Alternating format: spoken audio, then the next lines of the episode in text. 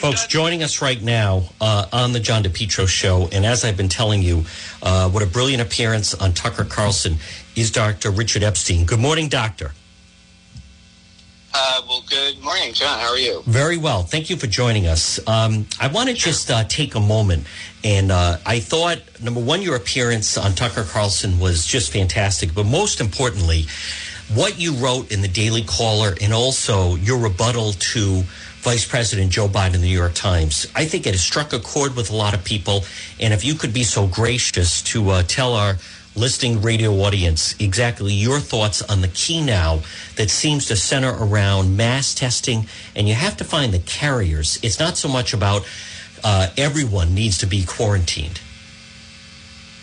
Uh, yes, exactly. In fact, uh, at this point, I can say way back on March 25th, uh, I published a very lengthy article uh, in the Epoch Times. I deliberately went there because I knew President Trump likes that paper, and uh, uh, and basically the, my title was "How to Stop the Virus Now," and the the proposal very very simple, very sensible. In fact, as Tucker said, you know, uh, you know, not many people are talking much sense these days about the virus, but this, in fact, was very sensible.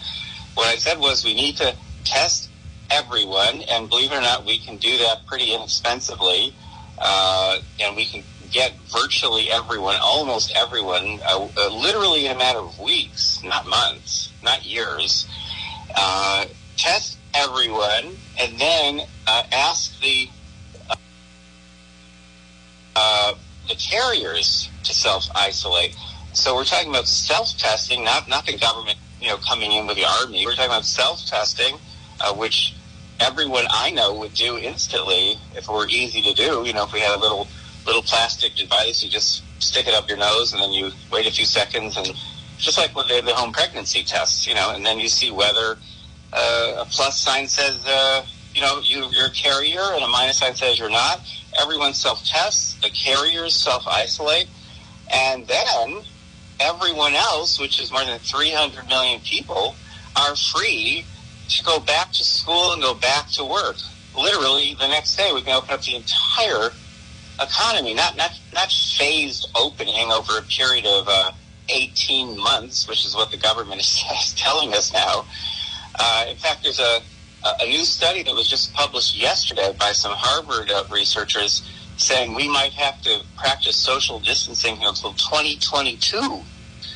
So, uh, you know, this is much, much simpler. You just, you just isolate the carriers. As soon as you do that, the transmission stops. The, the virus has nowhere to go. And even more amazing, two or three weeks later, the virus is dead because it's killed by the immune systems of the carriers. So, you know, how we could not do this, I have no idea. People are also now expressing fear about uh, resurgence and a second wave. In fact, China's very nervous about this right now because if you if you start reopening things, you run the risk because you, you don't know who the carriers are. You see, you got you got a million carriers walking around who have no symptoms. So if you start reopening things and carriers are walking around, uh, then this the whole thing, the, the whole problem could start all over again. But with this system, you you always know who the carriers are, and plus these devices would be so cheap, and you've got them, you know, in buckets and barrels outside of restaurants and outside of movie theaters and so on. People can self-test literally at the entrance. Uh, you know, if we're worried, and when they self-test, you know, if they're carriers, they go home. Uh, it, it's pretty simple. You keep the carriers separated. They only need to be in quarantine for two or three weeks. Uh, that kills off the virus. And you can keep this whole thing under control. It means we're in charge of what happens to this virus. Right now, the virus is in charge of us. Folks, we're speaking with Dr. Robert Epstein, who, again, I, I think it makes it's the most in some ways, common sense, a theory about this. But, Doctor, it sounds like where did we go wrong? Did we go wrong in trying to follow almost the model of China, which our country doesn't operate that way, which is complete shutdown? Because what you're saying really comes down to And it does make sense. There's no reason for all of us to be quarantined. It's the mass testing that, if it could be so rapid, you could pick it up, then suddenly those are the people to be quarantined, and that that's a small percentage of the population. Well, exactly, and, and in fact, you know, uh, the, the, pushback I, uh, that I've been getting from some people is, yeah, but what about the homeless? Yeah, but what about the illegal immigrants? And well, the fact is, everyone will want to test, will want to self-test, but it's true. You will have a few people here and there, a few little groups here and there, uh, people who you know who say I don't want the government telling me what to do. But you know, it's much easier to manage a, a couple of small groups than to try to manage, you know, 334 million people and get them to comply because we're cowboys. We don't comply. We're not the Chinese. Right. And, uh, and that's why we now have more than, what is it now? We're past 620, 630,000 cases. Yes. We're, we are not the Chinese. Uh, but if you, if you, if you produce, mass produce hundreds of millions of these little test devices and distribute them, uh, you know, will that will do because I want to know everyone in my family would, would self-test instantly. And, uh, and I think voluntarily, the vast, vast, vast majority of us who are carriers would be happy to quarantine for a couple of weeks. The government could sweeten the deal with, uh, with a cash payment. Uh, you know, if they, if they needed to, they could add in a penalty uh, for, for people who are, you know, insist on walking around carrying the virus. Uh, so, I mean, this is a pretty simple, straightforward plan. Right now, the messaging from President Trump is mainly negative and scary and confusing. Right. Uh, imagine, imagine if President Trump took the lead on this. Now his messaging would be, "Hey, we're going to lick this thing in a few weeks. We're not going to let this thing, you know, tear our country apart for the next two years. We're right. going to lick it now." He would be a hero. He would go down in history. Literally, this could be his legacy. Folks, again, it's the John DePetro show. We're only going to keep him for another moment, but he is right on the money, Dr. Robert Epstein. Doctor, you're exactly right. And also think of, you know, in this part of the, the country, obviously big New England Patriot fans or Red Sox fans. So it doesn't make any sense that 65,000 people can't attend a New England Patriots game. If you had what you're suggesting, which would be mass testing, before you went to the stadium, you would be tested, some way to detect it. If you have it, you're not allowed in. You then are handed over whatever process you have, where then you have to be quarantined. But by and large, you would have, I don't know, 60,000 people that could enjoy the football game, probably even more if you're talking about one or 2%. But right now, we're preventing everyone from enjoying something like that. And that just doesn't, I, I don't know, there's no way that that's logical. Well, John, John, let, let's take this a step further, okay? let's just go back in time a couple of months. I mean, uh, if we had used this approach from the outset when we saw that this, this thing was starting to spread, uh, and by the way, the, the cost is not great on this program. We're, we're, we're bleeding trillions of dollars right. away at this point. The cost on this program I calculated is around 6.5 billion, which is nothing. Wow. And if we if we had used this approach earlier in the year, we would not have had to shut down the economy. Right. And, we, and we'd all be just going about our daily lives because there's more than 300 million of us who are not carriers, and we're all stuck in prison in our in our homes. It makes absolutely no sense. And Doctor, what I like you wrote, and folks, it's a great piece. I'm going to share it to everyone. It's in the Daily Caller.